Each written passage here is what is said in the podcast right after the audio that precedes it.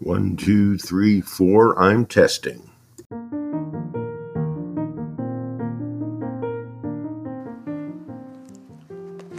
Yeah, yeah, yeah. What's cracking, my people? Welcome to yet another episode of ADQ's Renaissance. I'm your host with the most, keeping it 100 from coast to coast. Through God, I boast. A, D, Q.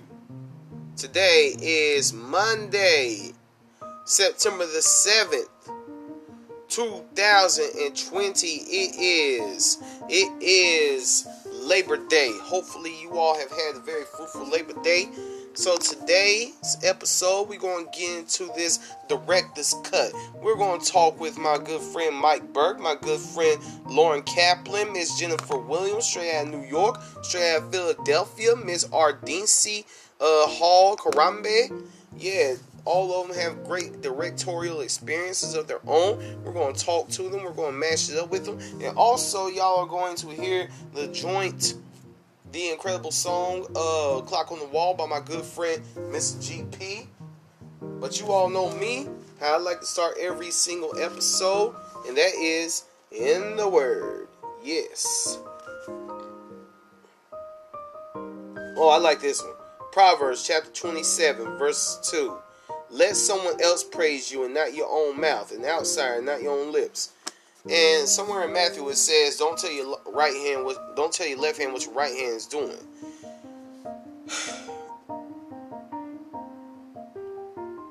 Y'all go ahead and marinate on that. Y'all go ahead and marinate on that. It's a two-hour episode. You know, I just we just finished doing it. It's a two-hour episode, so I'm just gonna say, y'all get ready for some really beautiful dialogue between five directors on this, on the next, coming up on the next ADQ's Renaissance.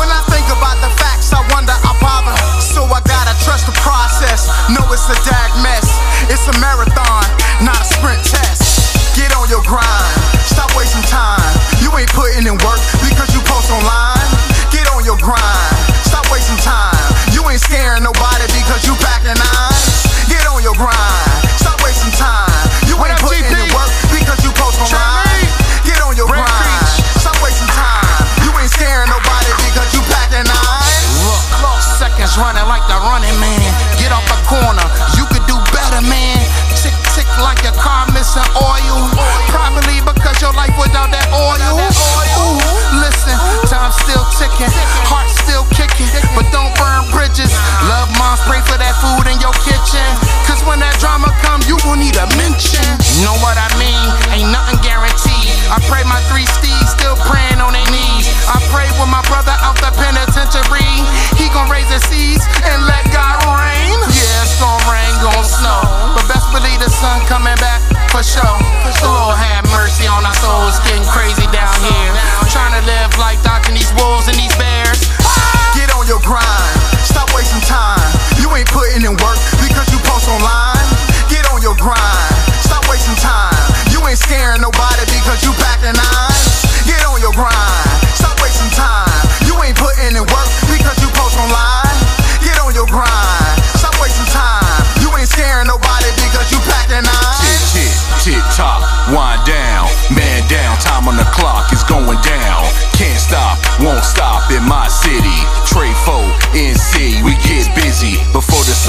down, we countin' math really. Feed the kiddos and tuck them in the bed swiftly. I can't trust no one because they hand shifty. Sleep one, ah yeah, be prepared to duck. Pluck your feathers like cold weather for green bucks. Life sucks, depending on how you livin'. You get what what you put in, so how you livin'? We eat good like Thanksgiving. I'm not kidding, I'm back for my redemption. Put a slap on the game, this big boy pimping. You know I'm a Christian, but not the word they pimping. I wasn't raised by the church, the streets raised me different. Get on your grind, stop wasting time. You ain't putting in work because you post online. Get on your grind, stop wasting time. You ain't scaring nobody because you packing nines. Get on your grind, stop wasting time. You ain't putting in work because you post online. Get on your grind, stop wasting time. You ain't scaring nobody because you packing nines.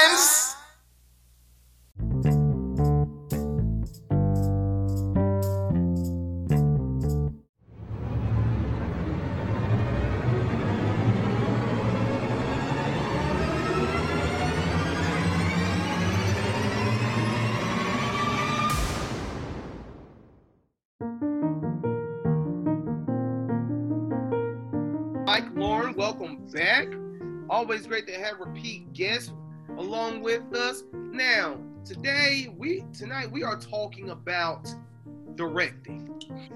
When I first got into directing, Todd Fisher looked at me and said, "Okay, why in the world you want to do it? Because directing is a thankless job. Work really hard, um, but you don't get no praise, no credit for it. Why do you want to do it?" And me, I said because it kind of heightens, um, it it, it kind of teaches me to heighten my level of collaborative nature that takes place in the theater, and it kind of it'll kind of teach me some responsibility. Now, starting with Ardency, uh, Ardency ladies first. Ardency, Yes. uh, Jennifer, Lauren, and Mike. Why did y'all start getting? Why did y'all get into directing?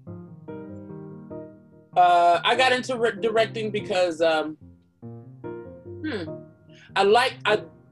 One of the things I liked about I, I love about being a director is that it allows me to pursue many different art forms. And what do I mean by that? Theater it encompasses uh, painting, it encompasses dance, it encompasses writing.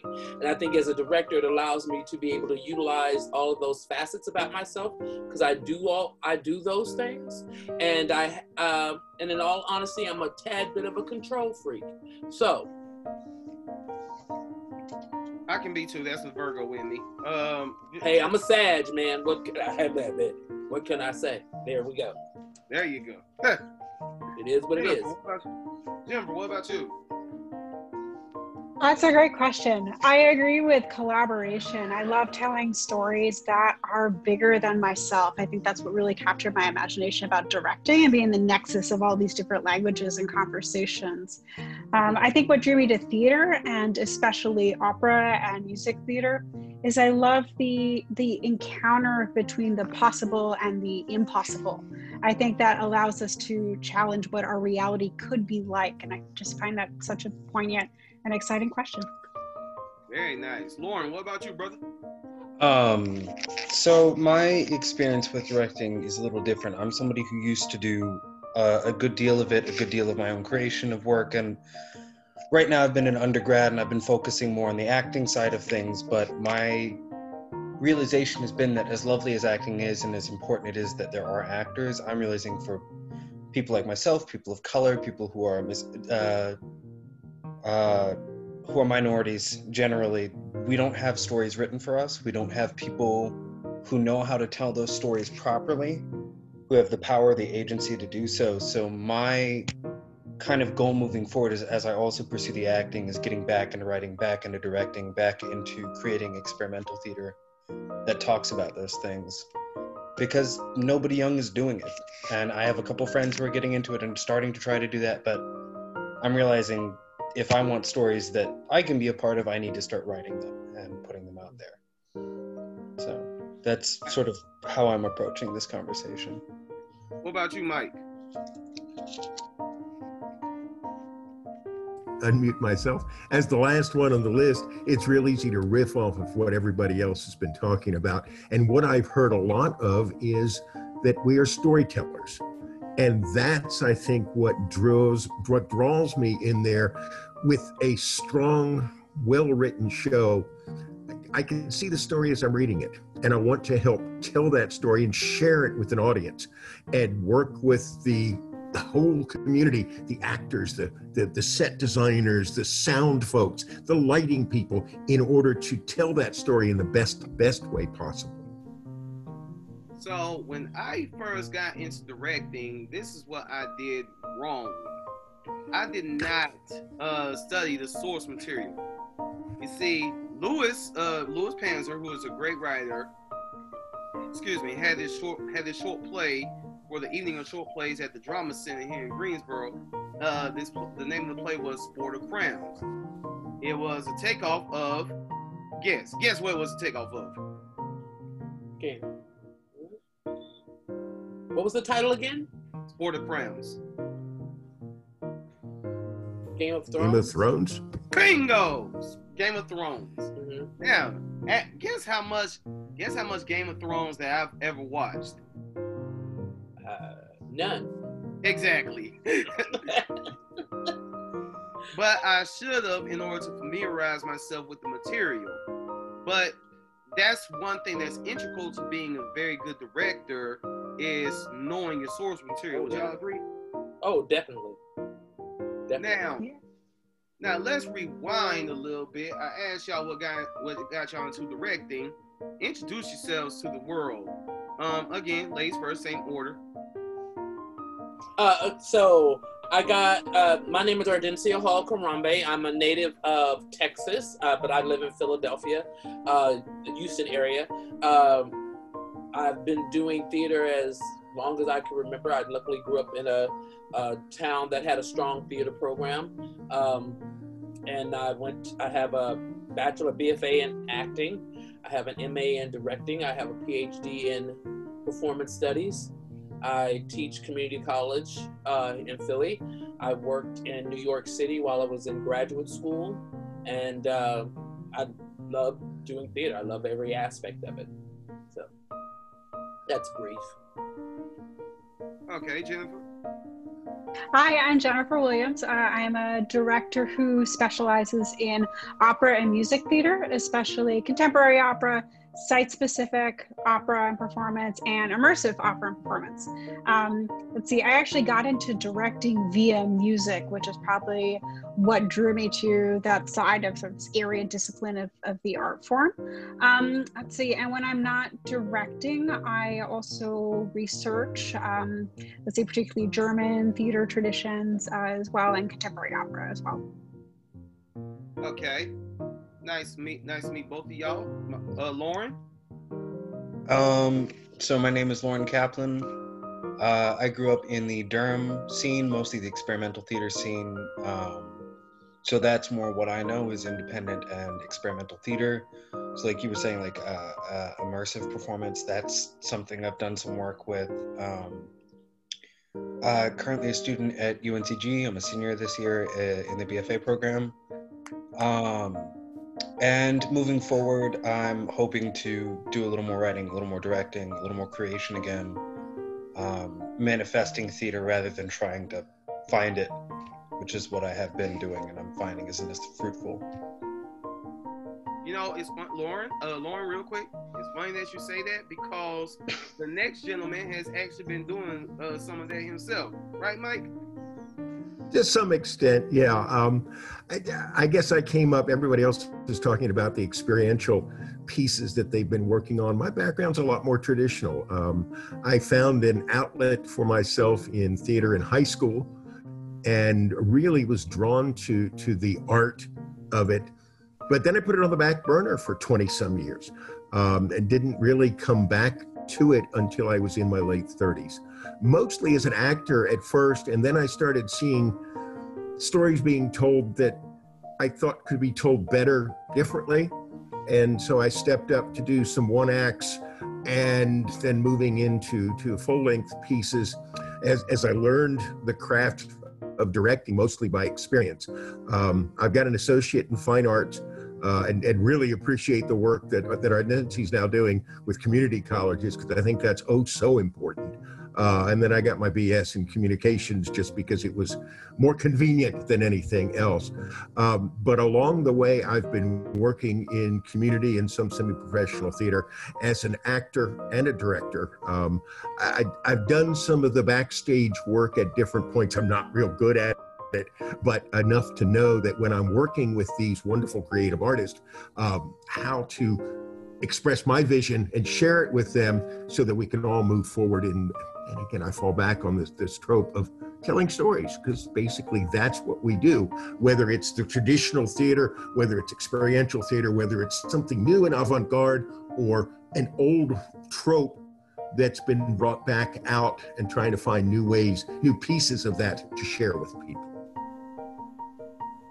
Very nice. Um and if y'all don't know who I am, you may as well turn off the daggone live video. um, Bye. Okay.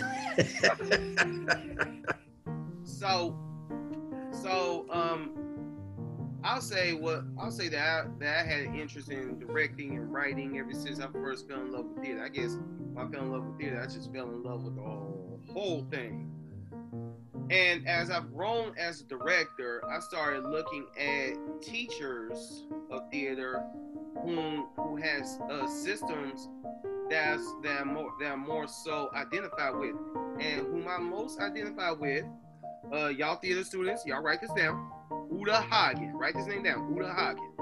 Why Uta Hagen? Well, because, uh, and I've used Uta Hagen system a lot because I believe that it's not, and I went in the theater like this. It's not. I'm going to pretend. I'm going to get on stage and pretend to be another person. If you're on stage pretending, you need to clock yourself. No, it's not pretending. You are who, whoever you are. Like for instance, Adrian is either in the audience at a basketball game, on a date, wherever. He's not on stage. Adrian's not on stage. The character's on stage. You are stepping into the skin of a human being. In order to prepare for that, you have, I say, do background work establish given circumstances. Um, um, what did the character do? What did the character do prior to the scene? What does the what's the, why is the character doing during the scene? Why are they doing anything that they're doing in a particular piece? Um, our uh, Ardency, uh, our yes. Sir. Yes, sir. Uh, what's your method of directing? Uh, what's your method of getting the uh, play, getting the, the getting things started? Well, most of my work and, and my scholarship is uh, and, and my training was based in Stanislavski, who Uta Hagen based a lot of her work off of. So I, I, I don't classify myself as a method director, but I utilize a lot of Stanislavski's uh, methodologies um, once again, and teaching students. So about given circumstances, I, be, I thoroughly believe in actors' homework. You have to understand that archetypal human being that, that the playwright has created and being being able to give a background story being able to understand how they got to that place gives you a sense of understanding why they're doing what they're doing human beings do things because of not be, just because of larks but they something is driving us to do certain things. So uh, it, it becomes important for the student to understand why the the character is thinking the way they do they do. So in my class i i, I utilize a system that i call um, the actor's pyramid. And so we look at the physicalization of the character. We look at the mental the psycho psychodynamics of the character. We understand what try to understand what's going on emotionally with the character and what are and how nature and nurture imply uh, and, and play upon that. Uh, because we are creatures of, of the environment in which we grow, we grow up in and the environment in which we live. And we react to those things. And we try to make them as real as possible on stage. I totally agree that when you are on stage, you become somewhat, because if we look at the history of theater and acting, it comes out of the whole notion of ritual and uh, when Thespis steps out of, he was a priest, he steps out of that circle and becomes that actor. He he is taking on, he took on that possession. He became possessed by the god that he was portraying at that time period. And so actors become some possessed by the characters that they are playing at that time period. Uh, I tell people if you come off stage and you remember what you did, then you weren't in the scene. You have to, it's not, you know what I'm saying? You have that world has to be real. For that two hours that you're walking across the boards, that is the reality. Everything else uh, is outside of that. That that time, that verisimilitude, you know, becomes extremely important. So I that's one of the things I try to home in as a professor and teaching students and what I and, and I do in my own company, getting people to understand to be submersive into the work. So uh, while you have brought up Stanislavski, I was looking for my book that covers a lot of uh, Stanislavski's teachings, and I'm not going to look for it because that would be extremely unprofessional and disserving to all those who are watching this particular podcast. But I will say that I learned that Stanislavski, right? Stanislavski was like completely real. Like everything has to be 100% real. There is no. it's like it's like it's like um Mike Mike will tell you this um because me and Mike have worked together plenty, a lot of times. I have been cast in roles that were originally said they're originally written for white men, right? According to Stanislavski, I couldn't have done that. But then Stanislavski came along with that magic if.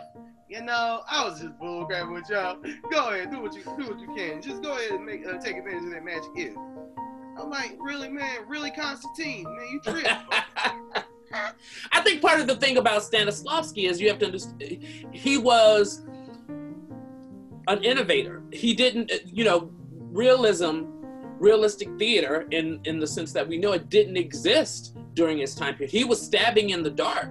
These were new plays that were come out uh, uh, when when Chekhov and Ibsen were writing. They had never had plays where it was all about.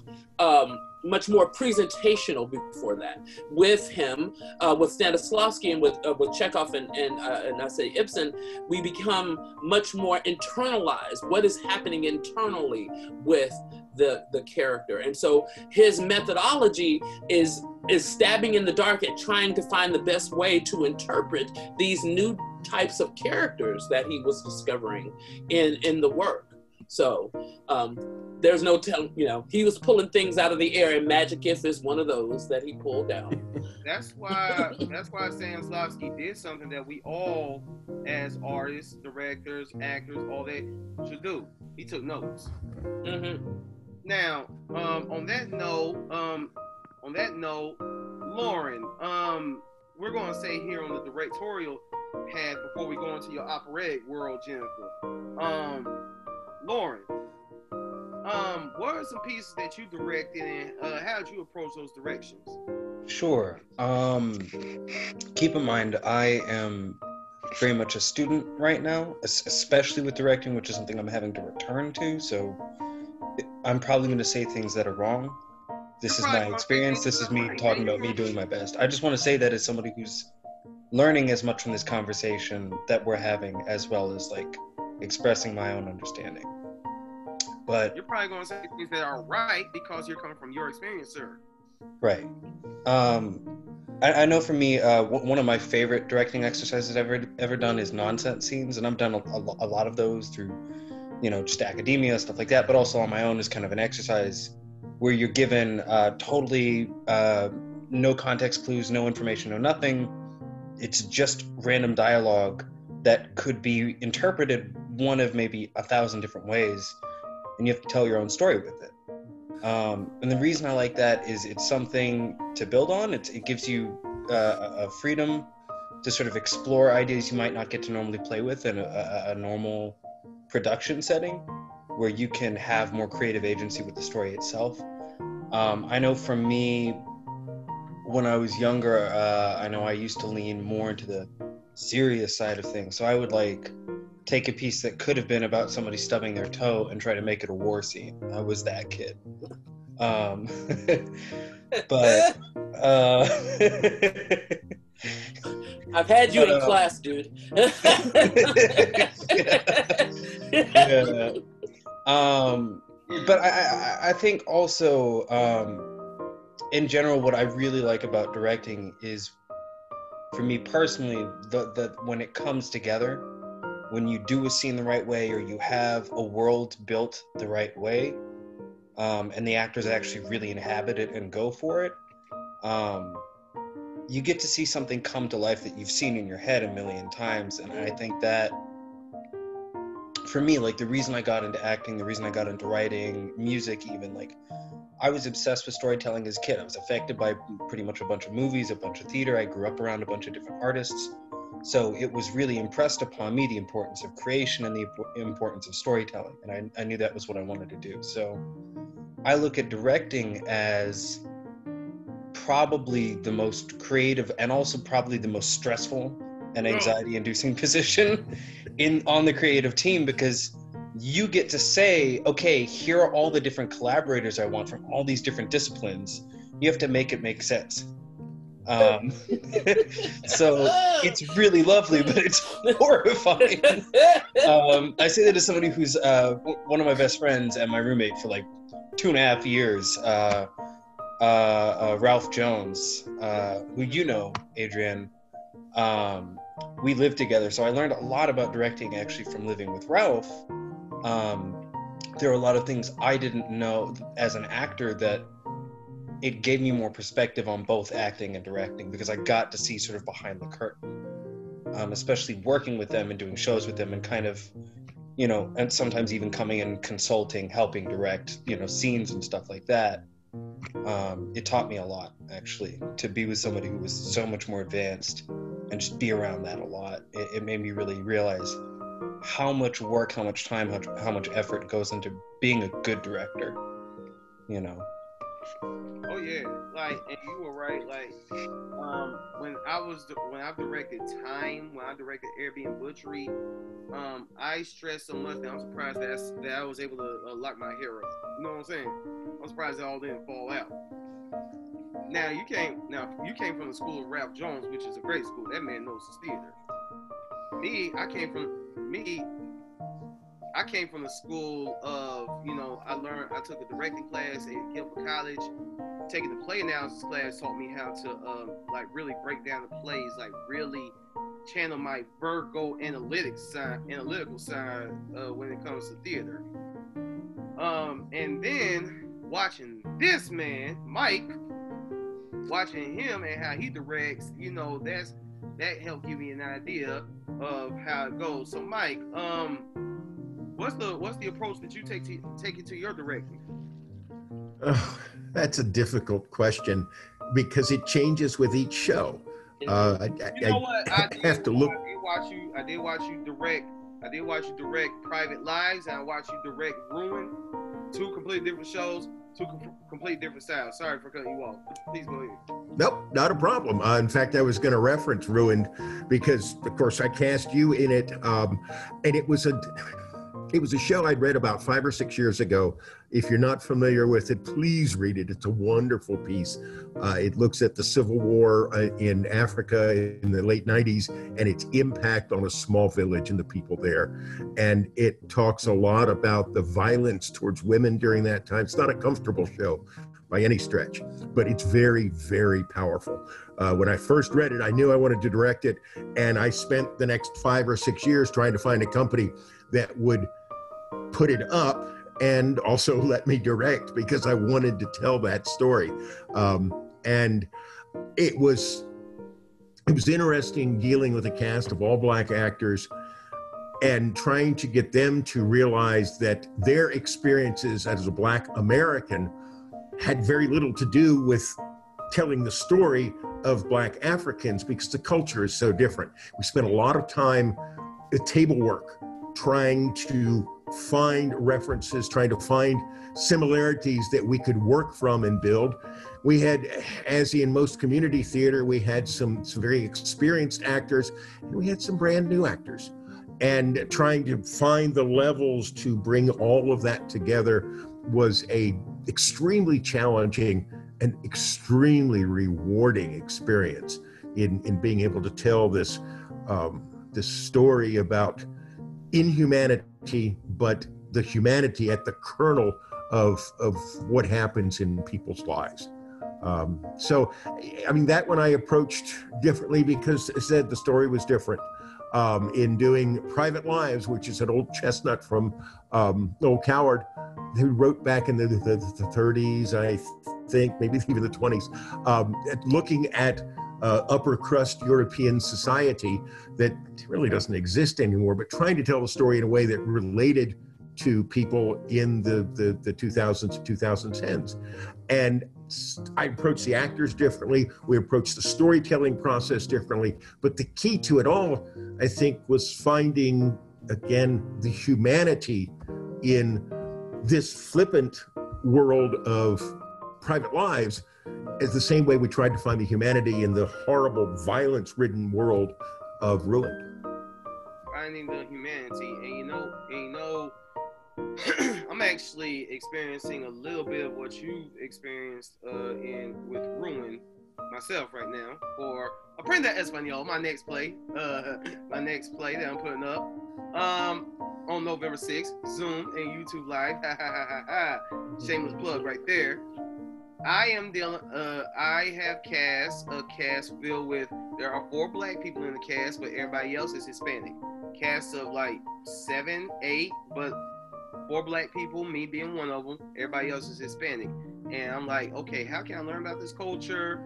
How can I respect this culture?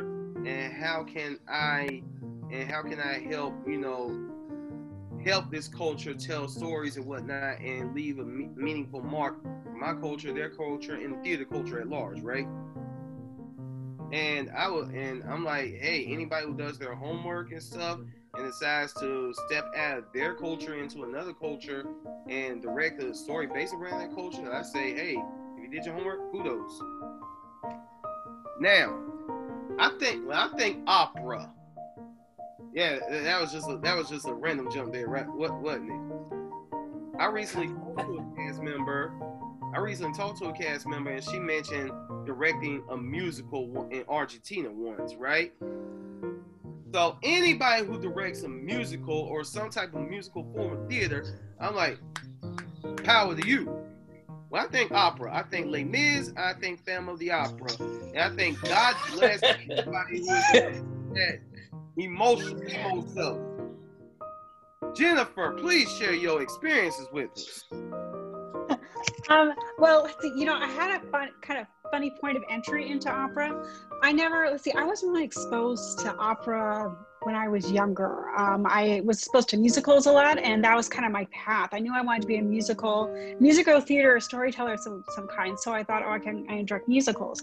I actually wanted nothing to do with opera for a long time and avoided it like the plague. Uh, I mean, it just has a lot of really negative baggage, right? And very few people really feel comfortable at an opera house in an opera. Everything about it is really alienating. Um, but it wasn't until I was actually in a rehearsal at with a contract where I'm paid to as an assistant director to be there, so I had to be there. Um, in it, what captured my imagination is during a sing through, which is the equivalent of a read through. Um, is uh, it was in Dido and the uh, the uh, the baritone sang the word ah in the middle of a sentence twice. And what was extraordinary about it is that in that single word, which in and of itself means nothing, the music packed these multiple layers of meaning all at once it was astonishing and it just endlessly captured my my imagination of you know what does it mean to tell a story in an instant with multiple layers? And that's what i really wanted to pursue. Um, since then i traditional opera has never really been a good fit for me. I'm someone who's really passionate about acting and storytelling. Um, and so I've spent a lot of my career dismantling operas actually and finding, you know, ways for them to be more accessible because I understand audience members who don't want to go to them. but I want to tap into that really exciting kernel and make that accessible to to everyone so everyone can have that experience that I had. Uh, so I put opera in conversation with site-specific performance and more recently immersive theater too, um, because just having singing right up close is just such an exciting thing. Uh, I'm not a singer at all. Um, no one ever wants to hear that. Not even happy birthday for me. I'm terrible. Uh, so to me, I think uh, you know, singing is extraordinary, uh, and I want you know I want other people to to experience that too.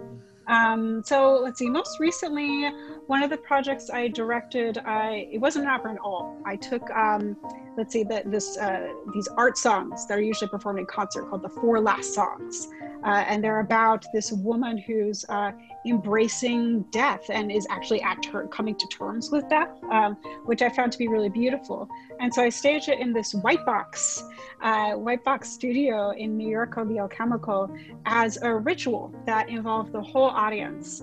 Um, so the soprano memorized it, didn't perform it as a concert, but instead it was like a theater piece where she would, um, let's see, find a letter somewhere in the audience at the beginning of a song that had the English translation of what she was about to sing and she would read that and perform that, hand it to an audience member, and then begin this song and interact with specific people. And they would, and at one point, for example, uh, everyone in the audience had these balloons on their their chairs, and there was one song about um, a garden fading at the end of spring. And so when she tossed her balloon in the air. The whole she invited the whole audience to toss their green balloons in the air too. And so this white box came this uh, sort of bouncing box of all these balloons, green balloons going everywhere. And so they were submerged in this sort of wilting petals and nice. wilting. Uh, yeah, it was really it was really fun. And I think um, let's see, it was like this very exciting, visceral experience that everyone was a part of and had buy-in. Um, I think that's what a lot of performances is missing. I think that buy-in from from audience and involvement and personal, visceral experience. It's hard to do that when it's hard to do that when you perform. Mm. Party Rona, you know. But you know what? You got me thinking. You see, you got me thinking. What if somebody? What if somebody? Um, what if somebody African did a play, did something like that? Because in African in African spirituality, we celebrate our uh, we celebrate our ancestors. You know what I'm saying? And what if what? Dang, I'm getting this idea. Let me just stop for someone steal it. Um, I probably have already done I'm it. Taking notes.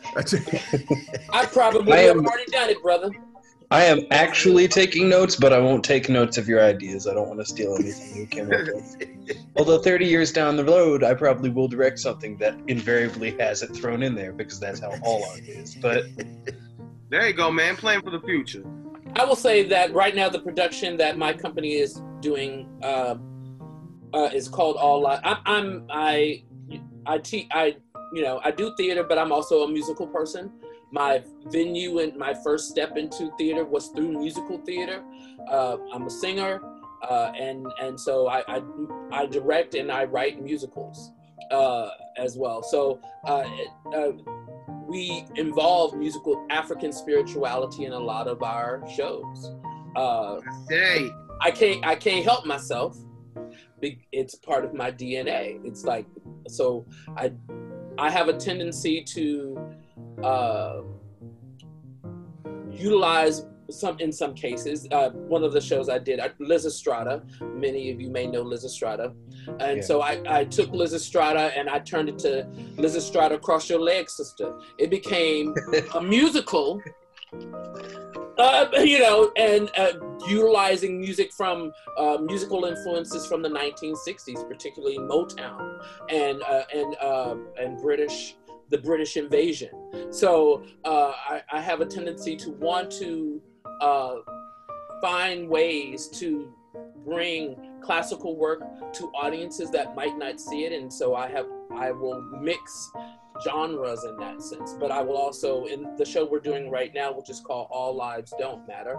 Um, we are connecting it to the ancestors through uh, the ritual of libation pouring, through uh, African dance, through uh, a, a many different ways, a lot drumming, a whole bunch of different ways to tell the story of what it means to be African American in this time period in this country.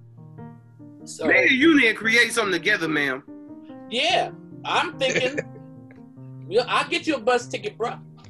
I've been. I, uh, I can tell you, when I went to Philadelphia the first time, I, I, I loved it. Wilma Theater, all of that. Uh, the, the, the, the, University of the Arts. Oh, I didn't want to leave. I didn't even hit the Rocky Steps because it was raining. Mm. I'm sorry I'm so loud, but, I, but you, you know how you know how bad I wanted to go with the Rocky steps and scream out Adrian, and then say what? Well, come. You have an open invitation. You're more than welcome to come. Thank you. Like I You're welcome. said, we need to chop it up. We oh yeah, we need to chop it up. But um, let me say focus. But um, now I have a question. Now here's an here's a new topic. Here's a topic that I would like to discuss with you all. Cause I'm learning. I'm learning as a new the as a, a relatively new director.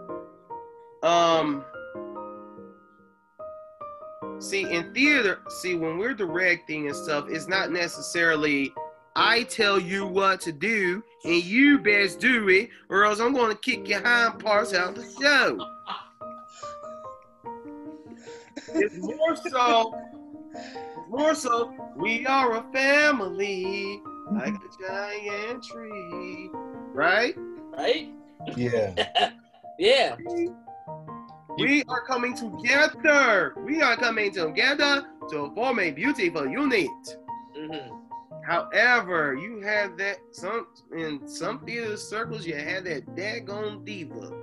That daggone diva, the David Ruffin, Bobby Brown, Eddie Kane Jr. of the bunch who's feeling themselves all too much and wanna and want to present a problem. I've had an actor excuse me, I've had an actor quit on me before. Uh in the middle of rehearsal. Yeah, yeah.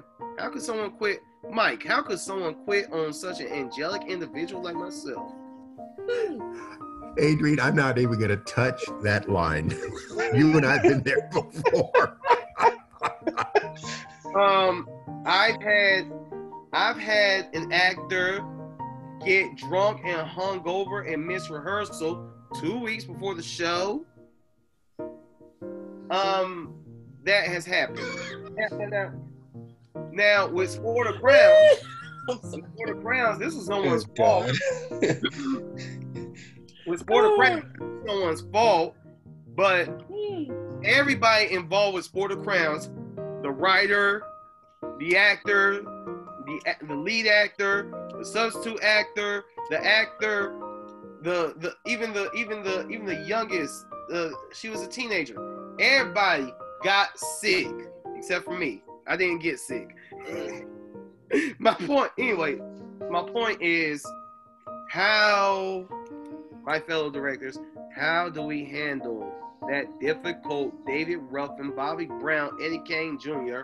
actor who is head whose head is freaking huge and can't and you have trouble sustaining it. How,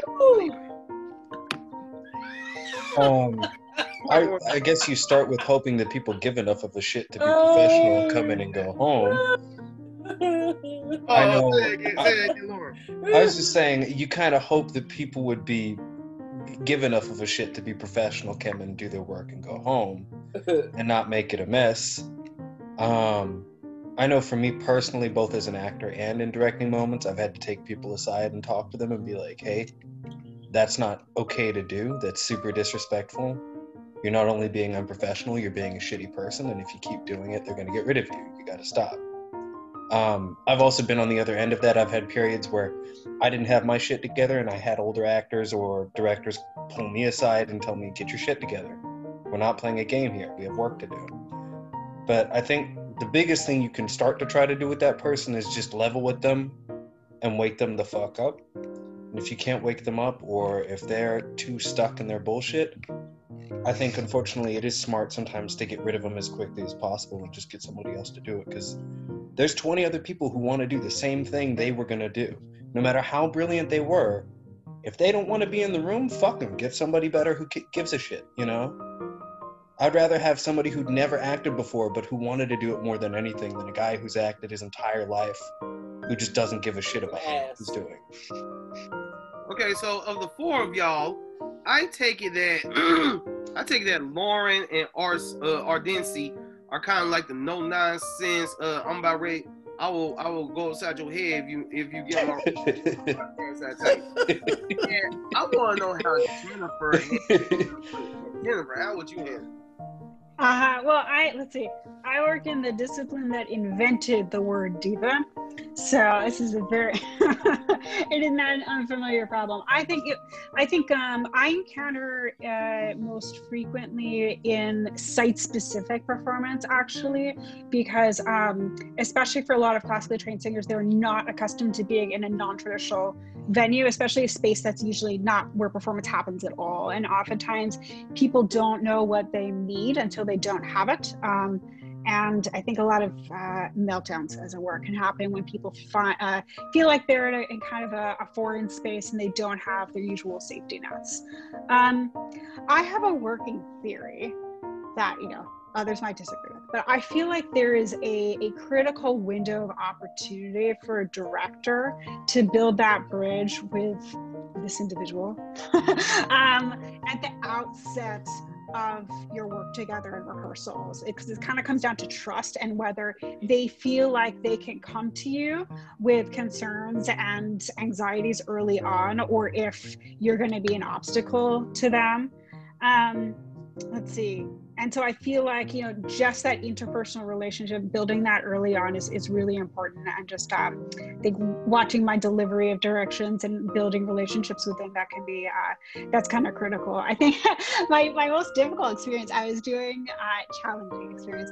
I was doing uh, directing a site specific production of la boheme in uh, washington dc's eastern market the north hall which is a 19th century market uh, that's still in use today. So it's the same period. I kind of spoke to the Act Two famous market scene, um, but I, ha- I, set each scene. Uh, the composer calls each act a picture, which is kind of beautiful.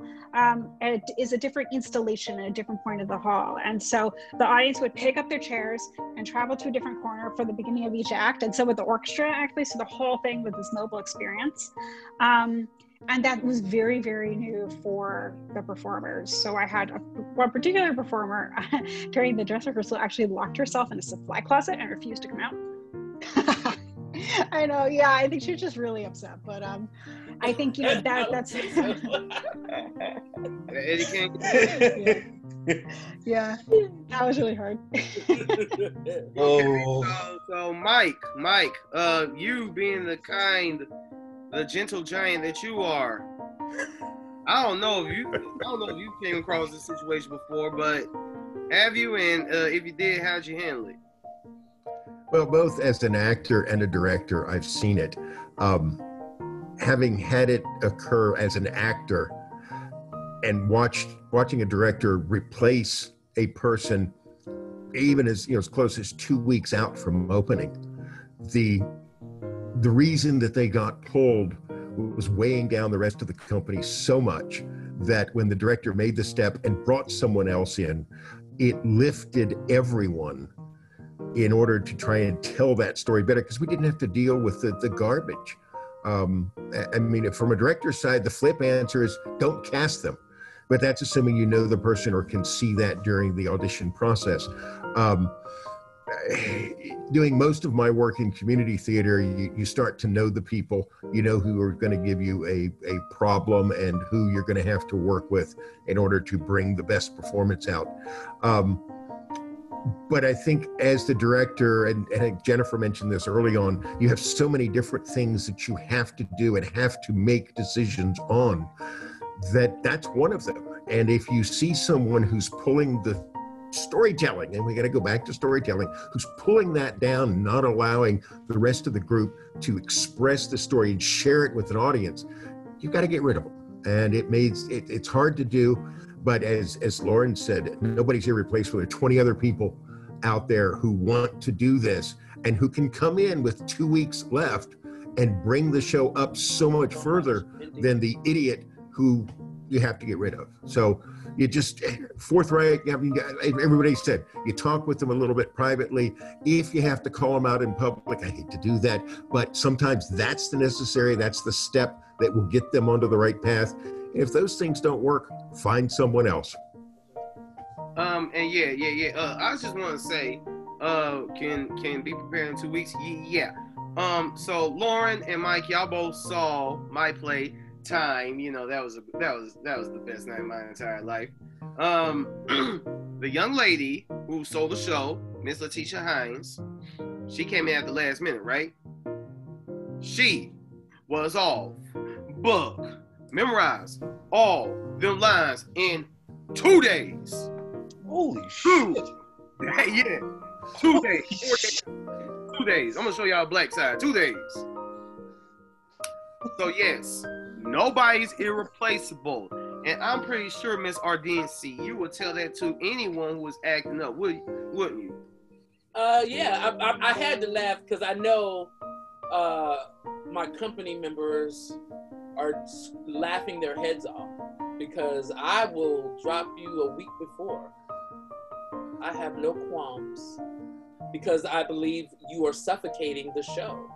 You're not give, You're not allowing it to live. If if if I'm if I this is I, I, each show to me is a baby.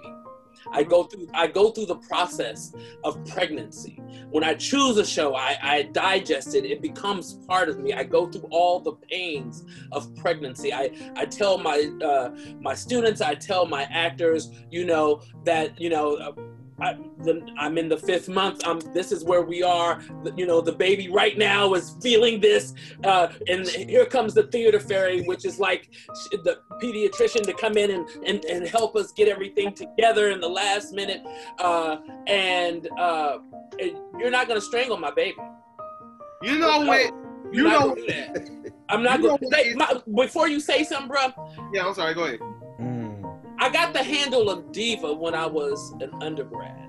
Oh, do tell, do tell. Uh, a friend of mine in undergrad, he just said, he goes, "You're a diva," and they started, and people started calling me diva ever since. And, and I don't consider myself a diva. I don't think I act like a diva because I think in most cases, a true diva never gives themselves the title of diva. It's usually given by other people because I think.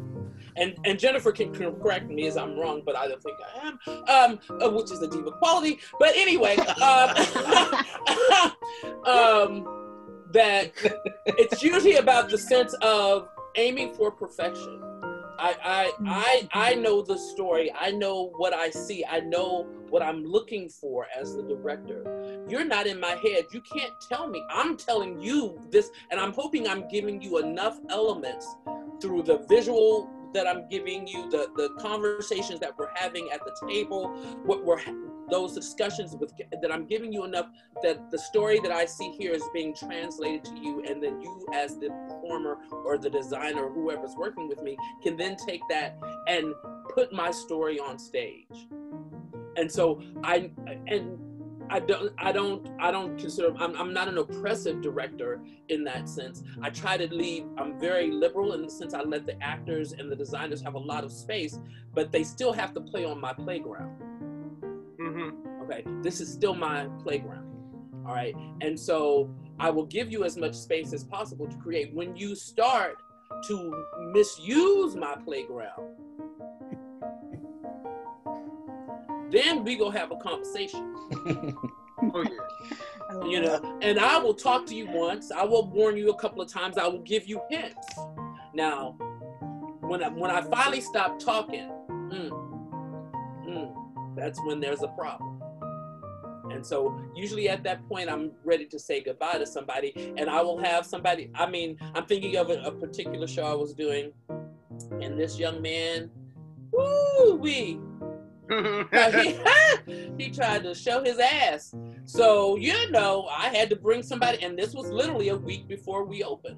Brought somebody in there, had them sit and watch the rehearsal, and he was gone. By that young man, I met him at the door. Thank you. Your services are no longer needed. And I turned around and went right back into rehearsal. And I was done. I, I mean, and, and, and it's usually to get me to that point. Um, you have you have pushed me into a corner. You're strangling my baby, and it's not. You're not giving it the space it needs to grow to live, and and and nobody can do that. That, that's not your place. So we can all agree that I like that baby analogy you're using. So we can all agree that um we wonder what are the equivalent to birth pains, you know, and, uh, birth pains and all that. Tech week, right? Woo! right? Right, Mike? Right. Heck, Yes. we just woo, having to just hammer and push and give it in. Uh, well, then again, I'll never get pregnant, thank God. So I don't know. I don't know how that, what that's like. Um. So, so what are like dream pieces for you all? I will. I will start with mine. Me, I want to direct a musical. I want that experience of directing a musical. What is it like to say, okay, you sing like this, you sing over here, you dance like this, all that good stuff? What would that be like? Um, and also, what would I like to direct besides a musical? I know it's an August Wilson piece. Hmm. Hmm. I'll have to mull that over and get back to y'all. Um, Lauren, what's your dream direct directorial job? Oh man, there's so many. I, I'm again, I'm a dabbler. I like playing with different things. So there's a billion different things I would love to do. Top five. Um, okay, that makes it a lot easier. Thank you.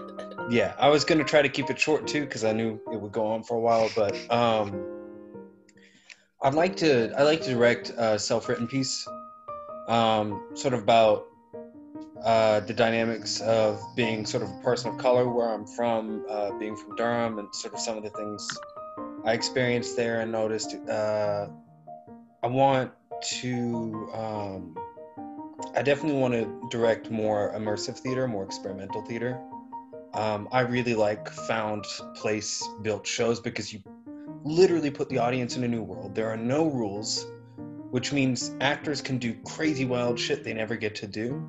You can do stuff environmentally you would never get to do on just a proscenium stage. Um, the idea of directing something like that, putting it together, putting all the pieces together, and seeing if what you constructed really creates a different world that people can walk into and just experience really excites me. Um, uh, I'm also really interested in theater that makes people um, uncomfortable. So, because I think that's important. I think sometimes it's nice to go to the theater and experience something we really like. Sometimes it's good to go and experience something new. So I think one thing I'd want to play with with a lot of the immersive stuff is kind of that line between discomfort and horror and sort of what that would do to the audience, what that could, how that could manifest. Um, I also, uh, there's a play I really enjoy called The Flick. I used to work in a movie theater, so for me, I just relate to a lot of those characters. I, it's a good slice of life play that's about really mundane people going through really real shit. And I also think that's important to talk about as well. So that's kind of my list right now, but I'm sure it'll grow the more I get into this. Oh yeah, man, you're 21, man. So it's going to grow. You're a baby. You are 21, right? Yes, I am. That's right. See, I'm not the youngest one up in. baby. I'm 35. Um. So, uh, Miss, so, uh, Miss Ardinci, uh, Yes, what, Yes, what's your You can, you can just call me Doc. Most people call me Doc. Doc? Thank you. Uh, You're welcome. I was just struggling with your name. I'm sorry, It's all right, bro. Miss Doctor, ma'am. What's your favorite? Uh, what's uh, what's your dream show? Oh my. Um, I, I I can't particularly say that I have a dream show per se. I I um uh, to because if I want to direct it, and I will try my best to direct it. Uh, so I don't see there being a limitation on stopping me from directing something that I would want to, except for royalties. Um, uh, but nine times out of ten, if I want to direct something, I will I will either do it, try to do it on campus, or I will do it with my own company. So uh, I don't see that. But I, I love, I, as I mentioned before, one one of the things I hope to do in the near future, I have this. Um, I, I really want to play around with uh, Macbeth, and uh, I see some. Um, She said the M word. I did. I did. I'm not in, luckily I'm not in a theater space, so I'm okay. I'm in my office. So um but yeah. Uh, I, I like I love the Bard. I, I love Shakespeare and so I love taking his pieces and uh and trying to find new ways to tell those stories. Once again, tell those stories so that I think people are often are afraid of Shakespeare as as they are with opera. You know what I'm saying? Because they don't they don't understand the medium. They don't they don't. Uh, it's there. It's um, both of them are foreign languages to them, and I think a lot of times in in both cases it's because people haven't taken the time to really learn to read them. So how? So part of my job, I think, I've all as a scholar, I thought one of the things I've always wanted to do um, was how could I bring these scholarly notions to the people that I grew up with, you know, the people that I, you know, who need to hear these stories, the people who would want to be part of these stories, but if they, it feels too lofty for them. So I always want to find ways to bring these kind of big ideas and, and, and, ideas of universality and humanity that we find in a, a lot of the classic stuff to people who they're really talking about because Shakespeare was talking about my people. They may not have had the same skin tone, but he was talking about humanity in general. And so, and and I think a lot of times people are are set back because they don't understand the story and and learning to find ways to bring those stories to them. Um, think is part of my mission uh, as a director. So I like playing with Shakespeare. I mentioned Lysistrata. I love I love opera. I love finding these stories that I can somehow transform and bring to the community in which I I do theater. So Mike will tell Mike will tell you my my my my journey with Shakespeare. it's been rocky. but you have I won't say you've mastered the art form because I don't think anyone ever masters Shakespeare, but you've come a long, long way and really do some good stuff with the Shakespeare pieces I've seen you in. Thank you, Mike. I appreciate that. You know, um, uh, uh one guest that will, one of the guests that we'll have next week, Miss Carmen Deese. Um, she was the Hippolyta for my Theseus in which, according to Stanislavski, I wouldn't have been able to play that either. Dang, Constantine. Anyway, um, she was the Hippolyta to my Theseus. If I didn't have her drag me when we were dancing and stuff, uh, a Midsummer Night's Dream probably would have been a mid afternoon's nightmare for me. so, yeah, what's one? What's some dream for you? Oh, that's such a great question. You know, that's kind of what I've been thinking about lately, just sort Don't touch like in, in, Brooklyn. uh, oh man, that's one of my favorite. But actually, you know what I would love to do? I would love to devise more. Actually, um, I want to play more with linear narratives because devised uh, storytelling isn't something that opera really taps into yet, and I think there's a lot there. The last work that I did, um, it wasn't devised, but it was kind of in a similar vein and parallel methodology. So I directed this Rigoletto in uh, which is a story about this very wealthy duke who is a, a predator um, and uses his power and advantage to seduce seduce women. Seduce is a polite word. Um, and so it's basically about that kind of power dynamic. So it took place, it was site specific in uh, the Box in New York, which is this notorious nightclub. Like it's nuts. Um, and it was, I, it was immersive piece. So, you know, part of it took place in this, uh, it's this old jewel box theater. And that was like a speakeasy, like this, I was setting it in, uh, you know, mafia New York, you know, old gangster New York. And then the front was a pizza parlor. I, you know, fashion is a pizza parlor.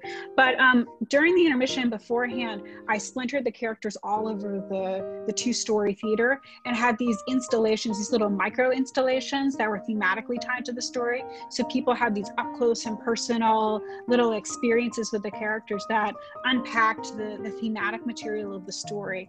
And that was so interesting to me just to have this kind of the story less a, a narrative, this linear thing, and more of a narrative that's um, uh, both physically and uh, conceptually, more of a network, like a web. And that was really interesting to me. I'd love to do more storytelling like that. Nice. Nice, very nice, very nice. I think I might, I think I might figure out what what I want to do, and I will announce it to you, you all in the world after we get Mike's dream piece. Which then again, Mike, your dream piece was ruined So what is name? for a long while, and I was able to meet that with a wonderful cast, and uh, it didn't have the audience I thought it deserved. But you know, these things happen. We still told a darn good story and a very emotional one. Um, Thank you. I was very pleased with how it came out. Yes, and you did a wonderful job as well. Um, I I've been doing just to try and, and, and scratch my theater itch during this days of COVID. Um, I've been working with a group of folks, and Adrian, you've been a part of it a few weeks. Uh, we do a weekly Shakespeare reading. It's not formal, uh, it's very casual, and we basically have fun with it. But it's really given all of us a chance to to see pieces that we know of by name, but have maybe not seen, not read all the way through. Um, and I'd really like to try my hand at directing a piece of that. My background in Shakespeare was sort of like what you said, Ardensi, of uh, I was scared of it.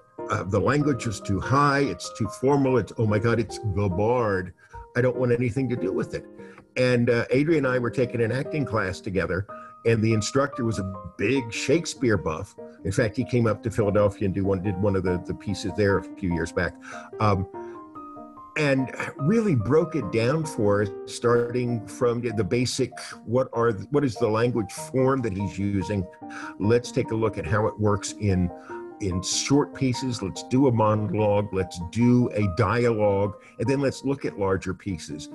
And I've been able to to experience a handful of shows since then. I'd really love a chance to dig in and direct one.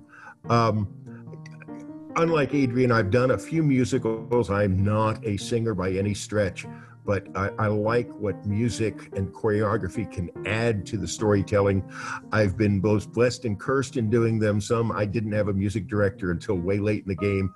And we really had to plow through that. Others, I had some really strong choreographers and uh, music directors that allow me to tell the story blending that together with the acting pieces. So uh, I, I, wouldn't mind taking on another one of those again. Um, and, and if I can, Adrian, sort of uh, take away your, your leadership role for just a moment, I want to speak to each of the directors here and everybody who's listening. One of the things, and I, I ran into this with Ruined, um, that I strongly urge if you don't incorporate this in your pieces, please look for ways to do this. Um, all of you are familiar with fight choreographers and the work that they do and how they add to a piece. There's a growing movement in theater now to have intimacy coordinators.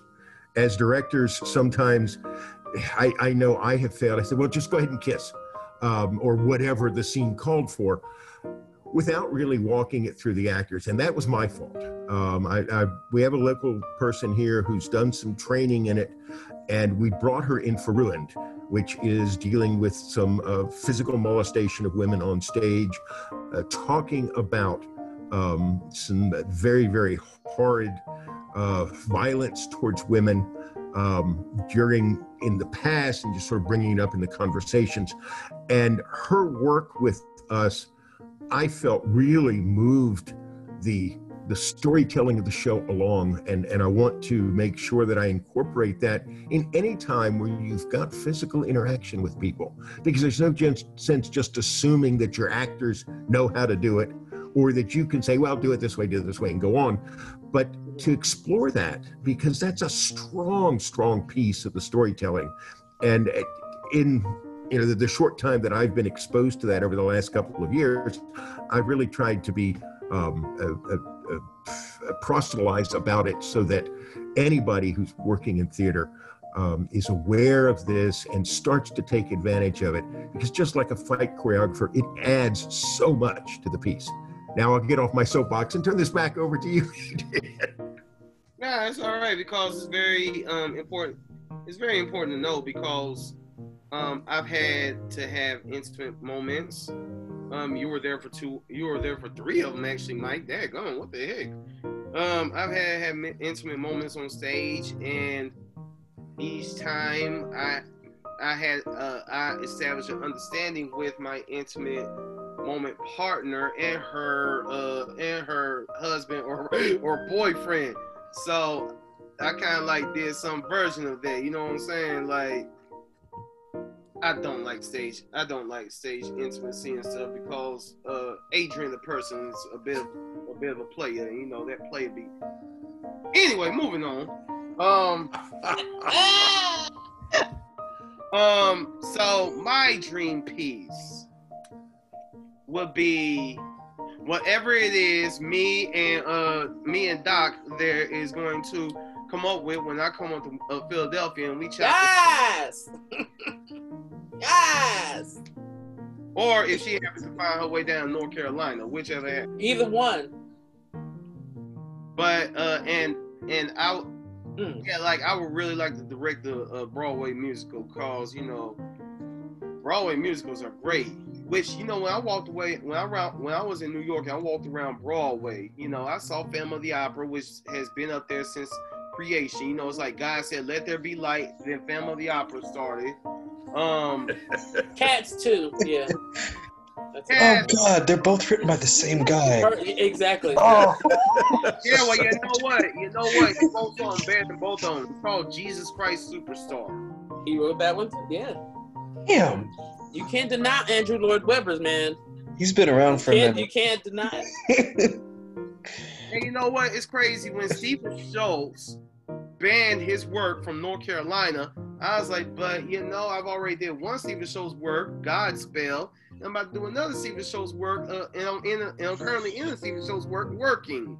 So I'm like, ha ha ha, how you like that, Stephen Schwartz? But I get why he, I, I get why he kept that in North Carolina during that time. Um, let's see. But you know, while we're talking about music, so Jennifer's a singer. Um, Not a singer. what? Oh, you I'm not a singer. No, I was a violist first, um, and then after I was a, then a composer, and then a director. I fell in love with directing. I never sang. but you know how to put the music. You know how to put it together. Um, Doc is a singer.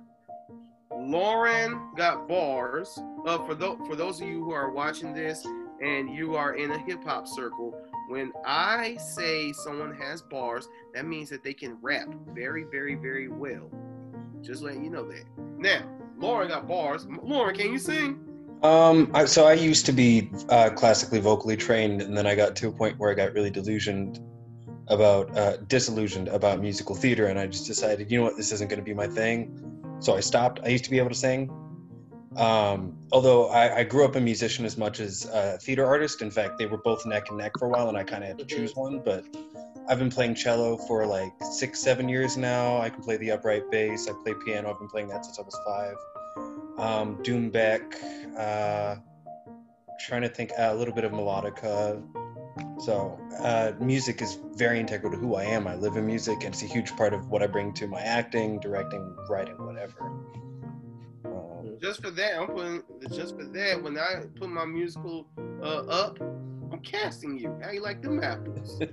all right, I'm down. when me and Doc get our musical up, we're casting you. How you like that? all right, I'm down. I'm ready. I love Philadelphia. I'll go up there too. I got some family up there. So, Oh, lovely, lovely. yeah. Road trip. Now, someone else who's familiar with Philadelphia, Mike. Mike just gave the lie that he cannot that he cannot sing. Mike. I don't sing well. I can sell a song a lot better than I can sing it. Um, and in fact, I had probably my best audience response doing a musical. I was in Heathers the musical, and in the midst of a song called "I Love My Dead Gay Son," um, I had to reach out and kiss the other man uh, who was there on stage with me. And we had staged it without any intimacy coordinators that we would kiss or hug, kiss, and then I'd reach behind and grab his butt. And it got the best audience response that I've had in 30 years of theater. So I figured I probably should have started doing that sooner. But it's still, it was a lot of fun to do. And uh, he carried me as far as singing, thank goodness. But I also do understand the, the strength that music can bring to a show where it can can tell truths too true to be real i guess for lack of a better phrase um, and and love directing a well-written musical and um, and seeing the impact it has on an audience You're forget that I was just like two inches away from you.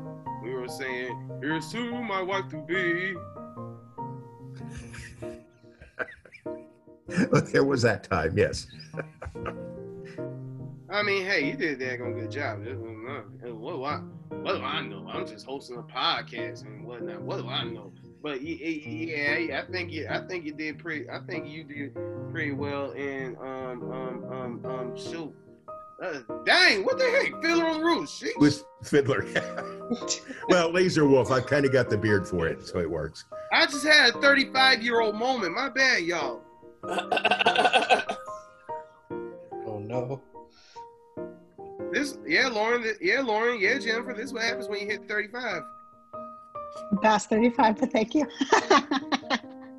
By the way, Jennifer, I just want to say there's a reason I knew I liked you because you were viola player and I'm a cellist, and yes, those two sections always have right. their shit together and always That's wait on right. the violins to get it figured out every exactly. time. Wanting to kill the violinist, yes. I do.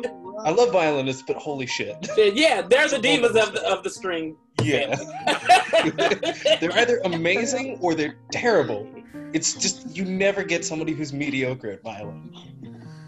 So, um, so what y'all are so what y'all are showing is uh, the most the most proficient, the most talented, the most cultured, the most knowledgeable directors can cover basically any any part any side of the show. You know what I'm saying? Like a true director is a casting director. They have to look at they look at the people who are auditioning. They're like, hey, I'll take that one, I'll take that one, I'll take that one. And if the actor needs coaching or help on whatever, you know, the director could say, okay, here's how you play a cello. Here's how you play a cello in a show. Or this is how you can, you know, rap a little bit in a show. Um, this is how you can, here's how you can um, talk with a Philadelphian accent in a show. That's what the director does. The director assists in character development. The director, um, the director stretches the actor to a place where they don't think they could go. Like, uh, and I don't think that's just for the actor. I think a good director stretches their crew as well. They stretch the they stretch the artistry of anyone that's working with them. You want people to, you know, the word director has its roots in the word teacher. Uh, and so the idea that the director is the, I often say the director is the head of the snake and the because this it, it leads the rest of the body where it's supposed to go uh, and so uh, a good director is, is going to get you to look at things as an artist that you might not have ever looked at before and, and hopefully um, put you point you in the, the right direction so that because that's our job so that you understand the story without me having to knock you over the head that then you that allows your artistry to bloom. You know what I'm saying? Mm-hmm. So th- to me, that's one of the primary things I want to push. I want to push my tech designers. I want to push my actors. I want to push even the front of the house. How can we make this better? So that when the audience comes in, that they feel that they are submersive in the piece, that everything is seamless as much as possible when they come into the house. And you know, Stanislavski operated that way. He did not the fourth wall was basically non-existent to him. He want he did not uh, he wanted the audience to not feel like they were watching a show. They wanted to feel like they were a part of life happening. And to some effect, I believe that that's the best theater. Yeah, other times, I don't know. If I'm in, if I'm in an audience, if I'm in a New York or uh, Philadelphia non-COVID, non-social distance uh, audience, on a Friday night and I'm uh, and I'm on a date and stuff, I want to just sit back and watch the show. I'm like, yo, I pay my I pay my thirty dollars to see a show. I don't I don't want to be part of it. Mm. I don't know how, uh, and, and, and I'm I'm gonna be totally. I don't know how an audience member cannot be part of it. Okay. It, it, it, it, because the whole idea of performance is there has to be somebody they're watching and witnessing.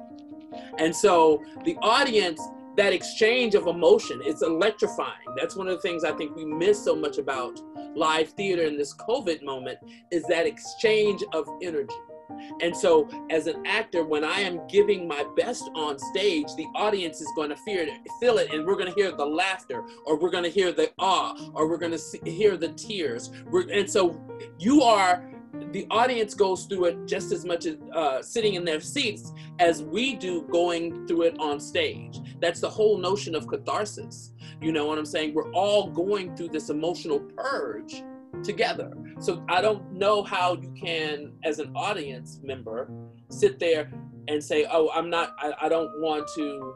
I just want to sit and watch.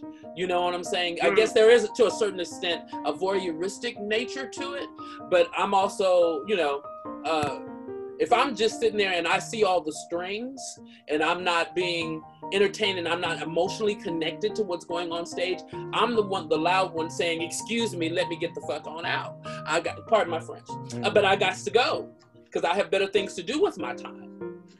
and so, and it's like I want, I want that visceral experience that the actor is going through. As and as a director, I try to in my work to give people that visceral experience. Uh, I if if I want you to cry in this scene, I need to be able to make myself cry.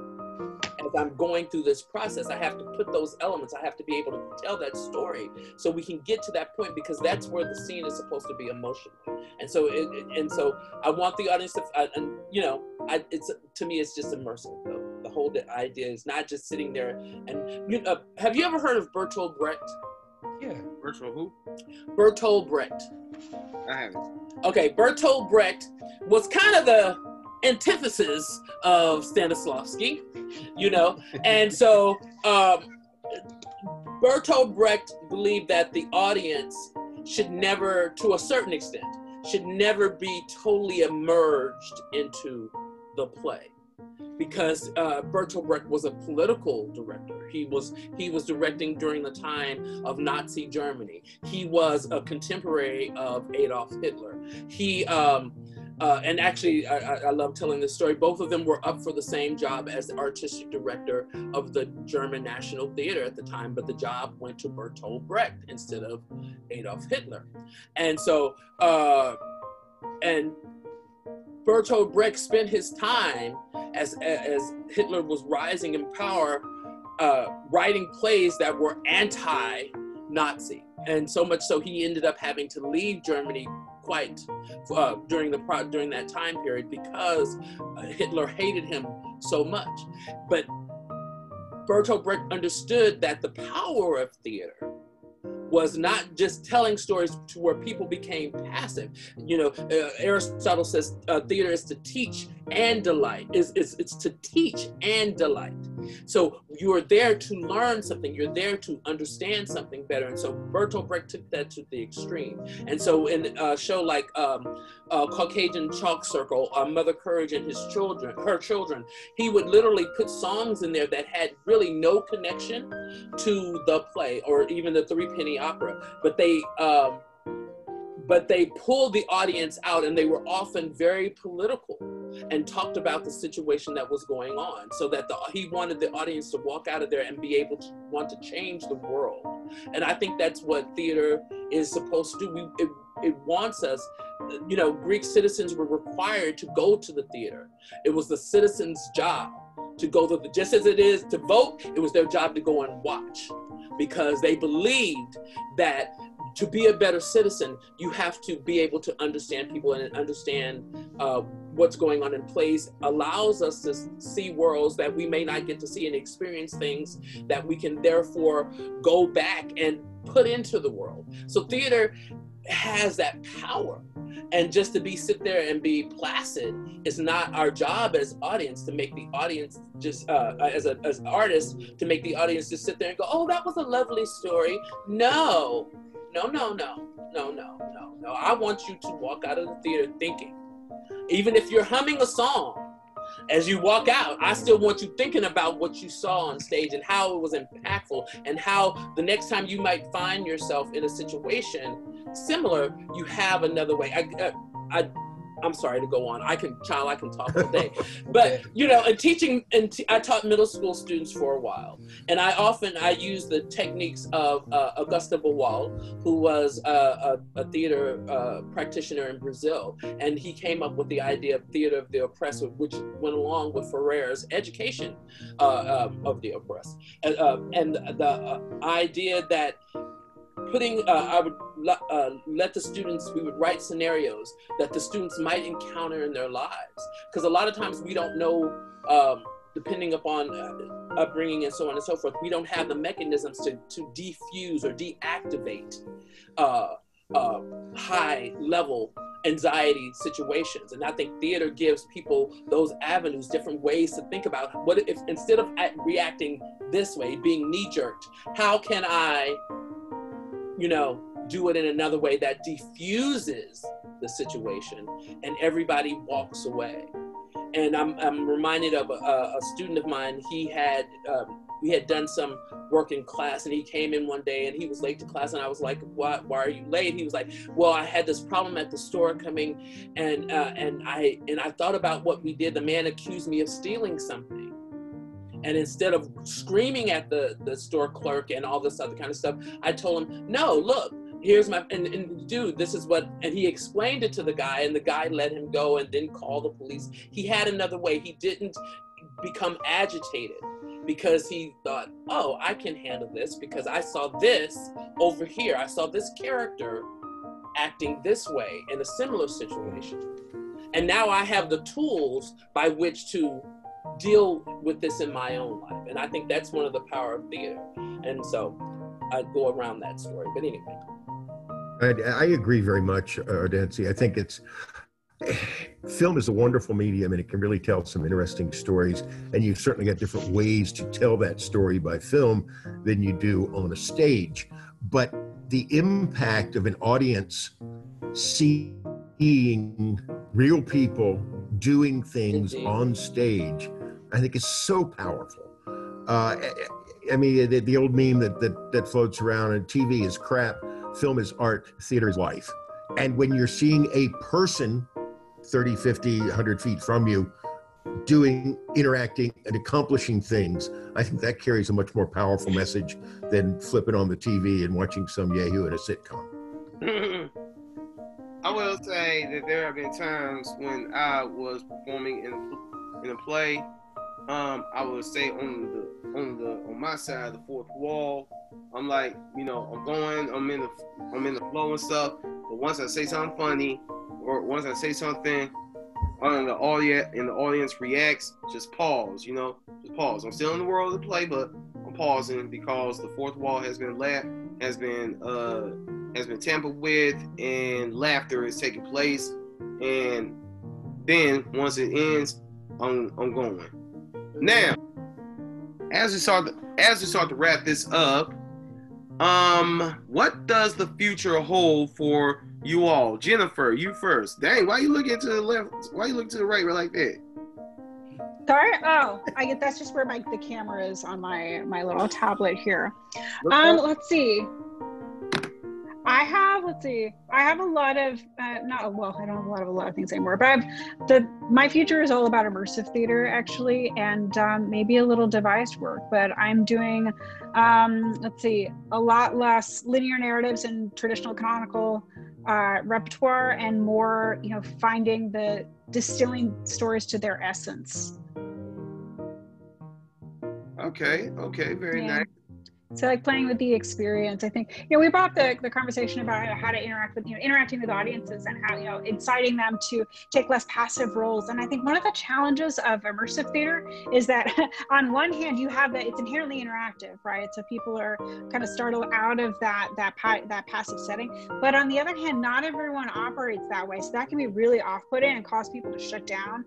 So um, i've been creating experiences that have these different simultaneous levels so different people people can can have a point of access for wherever they are. And I think, um, let's see, one of the most successful things in that endeavor was this Rigoletto performance where I had a network of different things where people could look around and choose a certain installation that resonated with them that they could come enter So I would have, you know, for example, there was one installation where the uh, mobster chorus guys took over this table and started playing a poker game and made everyone play with them. Um, you know, and so it was super loud and fun. But you know, there was also a much quieter installation where uh, Gilda, who had just been um, abducted and assaulted, uh, was wandering very quietly through the um, the balcony asking people if anyone witnessed what happened. So was, you know, uh, there are lots of different experiences and different points of entry for for people to um, engage. And I want to do more work like that. Um, I'm creating a kind of movement composition piece in in the future for the Judson uh, in New York that's going to be uh, based on Verdi's Requiem. Um, and I want to circle back to that ritual um, experience that I landed on with the four last songs.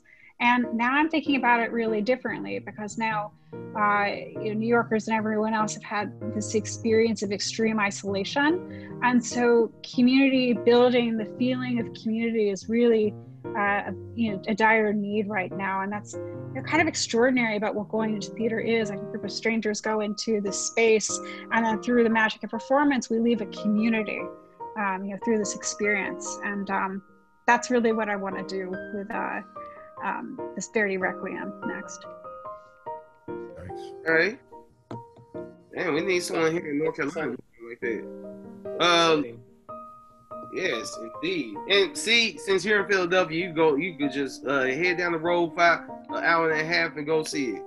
Right? I can. Me, Mike, and Lorin, we gotta get plane tickets. We're here in the Piedmont Triad. Don't take Greyhound. Don't take Greyhound. Greyhound. Oh God. Yeah. Uh, So- Amtrak is a good line up there. It's a long ride, but it's doable. It is. So what you got coming up, Lorin?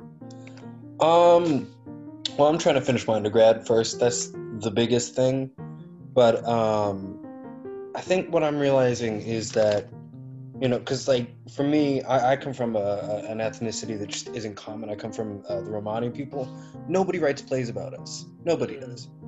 You know, nobody writes film for us. Nobody writes anything. So anytime I play anything, I'm either trying to not be an imposter and be respectful of somebody else's culture, I'm trying to find a way to step into it that's ethical.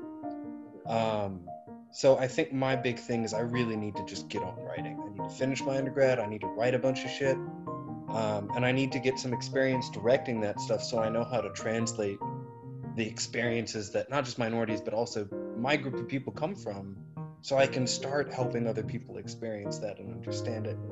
Um, I, I I'm also I, I think it's important to balance that you know that sensationalism, that experientialism, where people come in and they have a good time, with that that activism, that teaching as well. So for me, I want my the theater and the film that I'm a part of to impact people. So I think learning more about how to effectively do that, and I'm still figuring out how to do that. It might be hopefully through talking to the rest of you after this, uh, maybe coming seeing some shows. If you guys have any advice, you know, I'm trying to get into this stuff more than anything. So I'm I'm just trying to learn as much as I can, um, and get on it, you know, and start making shit. That's kind of my plan right now.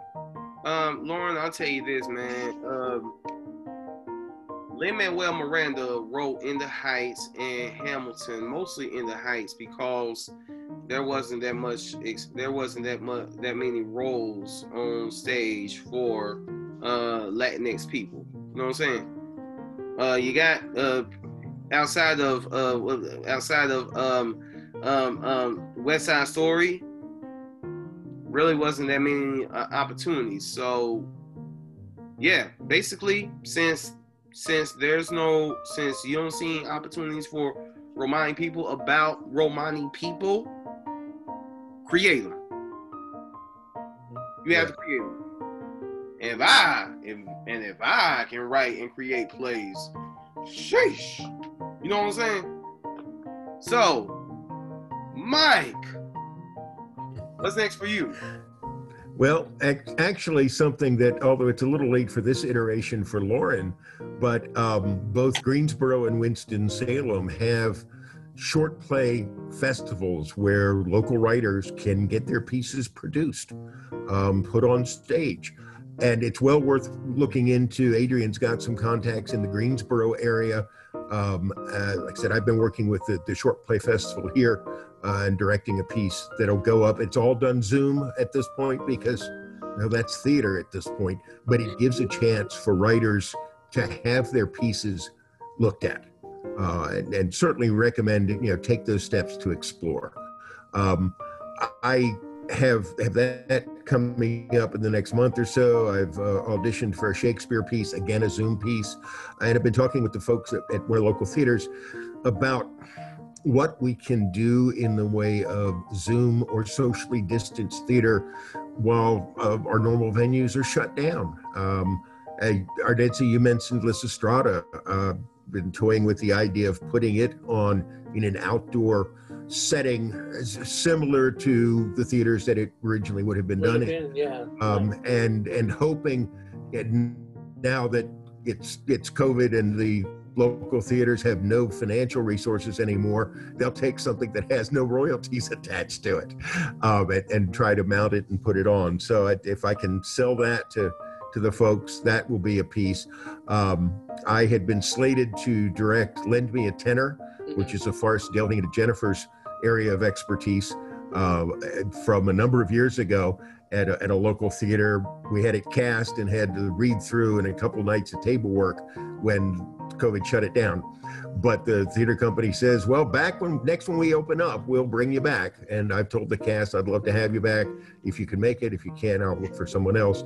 So that's a long way out whenever our governor allows us to uh, gather three or more together in a room. No, that that's a whole different storyline. Never mind. Um, and trying to find. Thank you. You're welcome. Um, You're welcome. um, but just continue to look for ways to make theater, to connect through theater, to tell mm-hmm. stories while we're um, in a, a handicapped situation. Uh, I hate you, COVID. oh, Doc. Yes. What you got coming up? Please bring music to my ears. Uh, we we are, as I said, we're my company. Uh, we're getting ready to open. Well, we're in COVID, so I'll, uh, but I'm still going to use the word open. Premiere our uh, show called All Lives Don't Matter, which is um, it's a political piece. It's uh, it's uh, based on.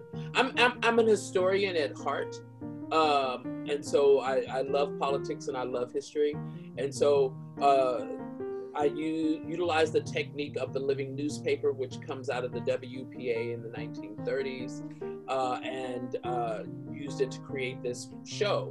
Um, and uh, around the time Black Lives Matter started getting uh, 2016 and i wrote i was working in an after school program we run an after school program as part of our work as a theater company uh, teaching in north philadelphia uh, kids free theater and arts. Um, and so um, the kids needed a way to deal with the death of Trayvon Martin and Tamir Rice and what was happening during that time period. And so I um, started writing pieces for them, and it has grown since. And I, and so we're doing that, and now we're doing it utilizing um, um, digital, virtual uh, so um, we have used locations, been out in the woods, performing parts of it in in the woods, in the streets, and then put that on film, and that'll be going up on Thursday as part of the Philadelphia Fringe Festival. Um, nice. And then uh, in November we are because uh, I, I I really want to do some Shakespeare right now because I was in a situation where uh, one of the theater uh, mothers here, I, one of my sisters in theater, uh, called together a group of, of all the theater artists, and we were talking about how we can change theater and and bring be, make theater in Philadelphia very much more inclusive because it is uh, a very segregated theater community. Um, uh, you have, uh, considering the, the population of the city. And so uh, there was one of the artistic directors of one of the theaters. He he made this statement. Well, you know, most of the black actors are not trained to do classical theater, and of course, my head started spinning around my neck. like I was in. Um, I was in uh, what's that? The Exorcist.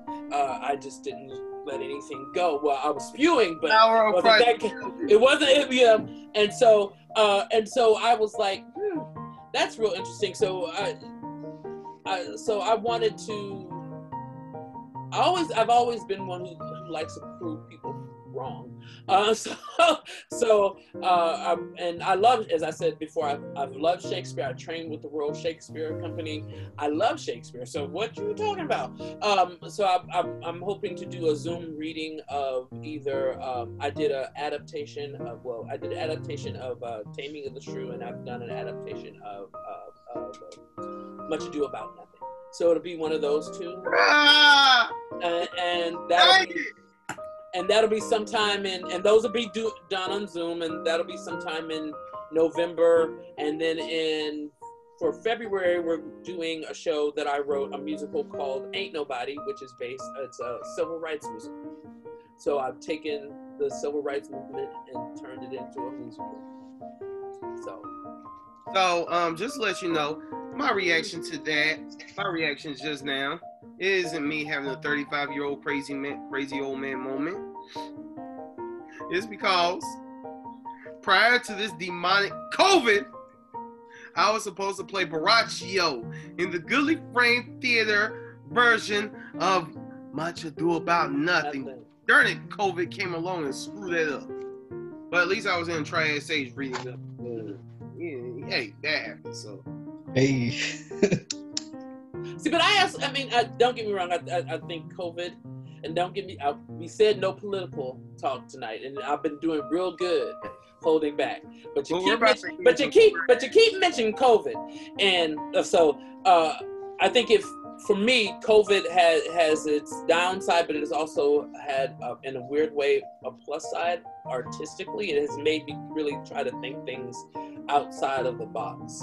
Um, and as I have said to people on many occasions, theater has survived many a plague. We go be all right. So, you know, so this is just one more plague. And, and out of each one, new innovations come. And so I'm excited to see those innovations and how uh, I'm- seeing them through Zoom performance um, and how it's going to translate when we do get back into the actual space. So I'm, I'm excited about that. It's making us reinvent ourselves, you know. So that was unpolitical. I'm, I know, but I was going to start about 45 and that's the. Uh, But but yeah, but I, I took it another way. I took it another way, and uh, Well, thank you. Um, mhm. um, we're not going to let we're not going to let the um, two individuals who are uh, going for the office of the presidency of the United States uh, put a damper on our theater. Um, because that's um, uh, because that's uh, show itself. and and- and the thing is, I don't think it should put it in. I think it should energize us. Yeah. It should energize us. You know, I, I tell my students all the time. You know, the fool was the only one who could say shit to the king and get away Mhm. with it, and still be able to have their head the next day. And they often look at artists as fools because we do outlandish things. We, we are willing to put ourselves out there and do foolish things for a laugh or for a cry or for someone to understand something else about the human condition.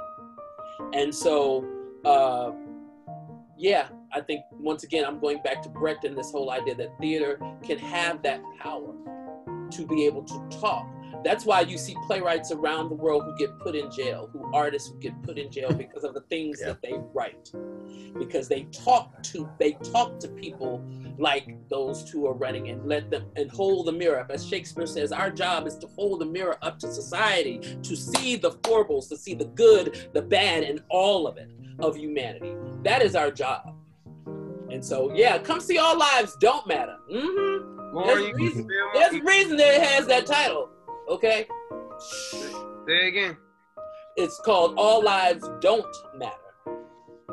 So real quick, I'm gonna say this real quick. Then we're going. Then I'm going. Then going to get y'all's contact information. We're gonna wrap this up. I'm gonna say this real quick. Um, I wasn't going to like get all. I wasn't going to get spiritual or anything in this particular conversation because not everybody has the same belief I do. I know Mike does, but I don't know. I don't know about the rest of y'all. But I say this. Um, I hate Nazis and I hate KKK members. When someone says all lives don't matter, when when someone says all lives don't matter, those are the first two that come that come to my mind. Nazis, KKK members. They say all lives matter. There's a difference. They say Well, all one- lives matter. Well, this won't get in there. This won't Okay. get in there. Okay. Um, uh, like I said, white supremacists, KKK members, and uh, Nazis. Um, whenever, um, and I remember having a talk with a friend, and um, I said, "Yeah, all lives do matter and stuff. That's why we say Black Lives Matter." But he said, "Do all lives matter? Because do their lives matter?" And I had to sit back and I had to do like a spiritual. I had to do kind of like a spiritual check on myself. Now, those lives, now those lives may not matter to us, but they matter to God. Mhm. They matter big time to God. So is it is it me hating the person or is it me hating the um hating the heinous act that has uh overcome their who they are as people, right? Mhm. So I say, I would say to any white supremacists out there, any Nazi, any KKK member, take that, uh, get rid of that swastika, get rid of that white hood, and your life, and your life matters again. I mean, I mean, me, you make you make my stomach turn, but to God, but God loves you. So why so why is there so many hate in your so much hate in your heart? You get what I'm saying? Mhm. So that's where I'm kind of like doing. That's where I'm kind of like doing um, a self check. I don't want to become so overcome with hate, where I'm hate, where I'm hating people. But best believe you come at me with a noose, or you come at me, or you come at me. Best believe I'm from Shelby, North Carolina. I'm ready to scrap. Mhm. Does anything I'm saying make any sense? Yes. Yeah. Yeah. I mean, I think it, it's really about being, uh, and, and this is, a, you find this a lot, I think, trying to separate the person from their ideology. And sometimes that can be somewhat difficult. You know It what I'm can saying? And, and you just have to leave some people alone and let and let God do what God does uh, best. You know what I'm saying? Um, but as, as putting this back in the art, I'm going to put in your face my story, and this, and you can't deny my story. And I from and I can honestly say to you that through your actions, through what you do, through what you say, it tells me that even though you may say all lives matter, your actions aren't doing that. They're not. They're not proving that to me. And, And so- actions speak louder than words. Yeah. to kind of build on what you just said, um, I don't know how familiar y'all are with like the underground scene, but there's a guy named Brother Ali who um, f- uh, I'll send it. I'll send it because we have a group chat on Facebook, so I'll send it to you guys later. But there's a song he has talks about this a little bit, where when because the reason people are so fucked up in our society, right, is that systematically that's how things have been set up to benefit a certain few. Um, that that, that there's damage that's done dually by telling one group of people they're better than another, that they have the right to infringe on other people's humanity. I, I, you know, I mean, for me, it's like I had a moment the other day where I had to like shut off social media and everything because I just saw these images of all these people in boats and stuff, and their boats were sinking. And there's that one part of me that's like, oh, fuck those people. They believe shitty things. And then there's the part of me that's like, that is a desperate, misguided person who's crying out for help. And they're in danger. They're still a human being. And if our system wasn't built in a way that fucked everybody up, that had led to so many people di- being disenfranchised, especially black people, um, you know, that white people would be better off too. You know, that if, if we can figure this out, if people are willing to really understand their privilege, understand the way they've been conditioned, and start to try to deprogram that and go into the communities and deprogram that, which is part of the reason I do theater. Hmm. You know, I think as that happens, I, I I think we'll see people a lot healthier. I think that's why like you know suicides are so high right now. I think that's why people are abusing drugs, abusing alcohol and stuff because people are hopeless. They don't know how to process the situations they're in and every group is being told different stuff about how they get to exist in this world we live in and it's fucking us all up you know and i'm not saying that it's okay they believe those things it's not and they should be punished i personally believe especially if they come and try to hurt people i think people deserve to defend themselves but i just i hope through theater we can slowly start to get some people to understand how misguided they are and maybe start to deprogram some of this bullshit. I think that's why we all do theater because something inside of us just wants to uh, make the world a better place, and by showing the world as a better place, that's how we do it, right? Indeed. Absolutely.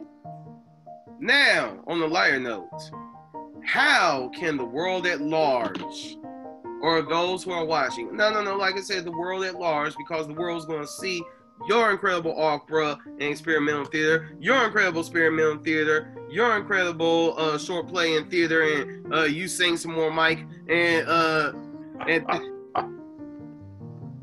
and Doc, your incredible theater, all all of our incredible theater. Oh yeah, I didn't say what I got coming up. Set, uh, November sixth, Zoom, YouTube, Aprenda Espanol, written and directed by yours truly. Check it out. Now, um, how can people get in contact with you all? Doc, you first. Um, you can go to our website. It's uh, Arden, A R D E N, dash Blair, B L A I R dot com. And you can go there for tickets. You could look at our website and hit up, or you can go on to Facebook. Our theater company is called Kaleidoscope Cultural Arts Collective, or KCAC. And we have a Facebook page where you can get a link to uh, our show that's coming up. It's five dollars. We're celebrating our fifth year uh, as a theater company. So um, tickets are five dollars for All Lives Don't Matter. We start on Thursday. Um, where uh where would they be able to uh, find it at? Uh, what platform? Uh, it, we're doing it through Zoom. All right. Okay. Um, Jennifer. Uh, let's see, you can find me on Instagram, JW Director, uh, my Facebook page, which is Jennifer Williams Director for my professional Facebook page, Director Facebook page. Um, or you can send me an email through my website, jenniferwilliamsdirector.com, and then the contact page. All right, Lorin. Um, uh, I don't have a lot of professional platforms yet. I'm sort of in the process of setting that up right now. But I'm also, I try to wear my heart on my sleeve. So just go to my Facebook, Lorin Kaplan, L O R I N K A P L A N, on Facebook. Um, I go to UNCG, uh, so you could use my school email, L A K A P L A N at uncg.edu. Those are the two easiest and probably fastest ways to contact me. I forgot. I forgot your name. Uh, that cool dude, that handsome dude, whatever. Uh, it's one of those on on Instagram. Uh, the intense fellow, I think. The with a intense one fellow. for an eye, but that is not a professional. That is not a professional Instagram. People are welcome to go check it out, but uh, there will be better avenues for that in the future. And Mike, how can people get in contact with you? Well, before I give that out, I do want to say, Lorin, you're a much better man than I am um, because nobody got hurt in that lake in Texas. That means I can laugh at their butts for the boats having some, and I do. I, I Um, still laugh at them but- too. but- um, um, email Won't he do address it? is Won't he do it? my email address is mburkews at gmail.com. And um, I'm working right now a lot with the Little Theater of Winston-Salem, and their website is uh, www.ltws.org. So that can check out, you can check out the, the short plays as they're coming up and uh, anything else that, that I'm able to work out with them through these COVID restrictions until they get their next season up and running. Okay, and if you want to holler at me, my email is adq4, the number four, price at gmail.com. My um Instagram is Dion Chocolate God 85. Um, let's see. My Twitter is Avenue ADQ underscore 85. That's right, named it after the play Avenue Q. And I'm sorry. I was a- it was, a, it was God? a chocolate god part. It was the Yeah, chocolate god part. That's the part right there. That was the part. yo, I'm chocolate. I'm chocolate. And Psalm 82 and 6 says, I say you are gods, you are children of the most high. I'll just name them. I'm just going to I'm saying what I am. and on Facebook, my name, uh, you can find me by my full government name, Adrian Dion Quarles, A-D-R-I-A-N, D-I-O-N, Q-U-A-R-L-E-S, or you can just daggone look at the screen. Uh, please, please, please don't call the CIA on me. Also, also, let's see, a couple new platforms. Um, in order to hear this episode and other episodes of ADQ's Renaissance in their entirety, the other 65 episodes, that's right, this is episode 66. Um, go to https uh, colon uh, slash slash anchor dot fm slash Adrian dash Quarles or on Facebook, facebook.com slash ADQ's Rena- Renaissance. You'll find, uh, no, no, no, ADQ's Renaissance 85, whole, one whole word. Um, you will find updates. You will see videos of my past stuff and all of that. And yeah, I think you will greatly enjoy yourself. And also, I shouted them out earlier. I'll shout them out again. Also, just remind you all, um, check out the Insurgents, the Insurgent by my man God King June, dope hip hop album. Uh, check out uh, Clock on the Wall by my man GP, Mr. GP, featuring that man. Um, check out the upcoming film Generations by uh, Queen's sister, uh, Tamika Allen. And if you're in Winston-Salem or surrounding areas, Battle of the Sexes by upcoming guest James Lyons. That's Uncle Ezel's Battle of the Sexes. Um, it was it's at 6 p.m. on 500 Kennard Drive in Winston-Salem. Don't let that $40 price deter you. Now, thank you all very much. Thank you all very much for joining me. This has been ADQ's Renaissance. This has been the director's cut. We are, ladies, say we are the voice of the theater geeks. We are the voice of the theater. We are the voice of the theater. Theater geeks. geeks. the voice of the theater geeks. We're directors. the We don't follow and the directions very geeks, well. yeah. Yeah. Give directions. We don't follow directions. What are you doing? We started, nobody came into this as a director. We all started as actors. But anyway, Uh, um, I mean, for I mean, in all honesty, I was gonna, I was, I, I, the institution I was going to, just as I got there, they canceled their BFA directing program, so I had no choice but to become, Damn. just go into acting, and I was like that, but it was like okay, that was and not then- where you belong. And then I said, and, and, and, and I, I will, I will say it benefited me because to a certain extent, it gave me the lingo I needed in order to be able to speak to actors better. So I, I appreciate my, you know, what I learned in that process. So and we all can agree that November 6th, we are going to watch Aprenda Espanol. Real quick, I'm going to tell you why we're going to watch it on November 6th. Here's why. Number two, I mean, number one, November the 2nd is the Hispanic Day of the Dead. You know, show love, show love. November 3rd is the American Day of the Dead, aka Election Day.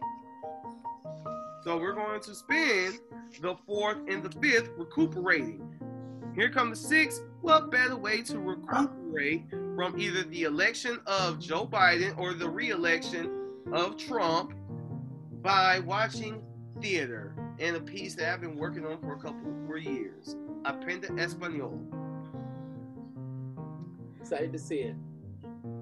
I hope uh thank you. I hope y'all see it. I hope y'all enjoy it. But y'all have been watching ADQ's Renaissance. These are some of the greatest directors in the entire world. Thank y'all for watching. Everybody have a blessed, blessed, blessed evening. Deuces.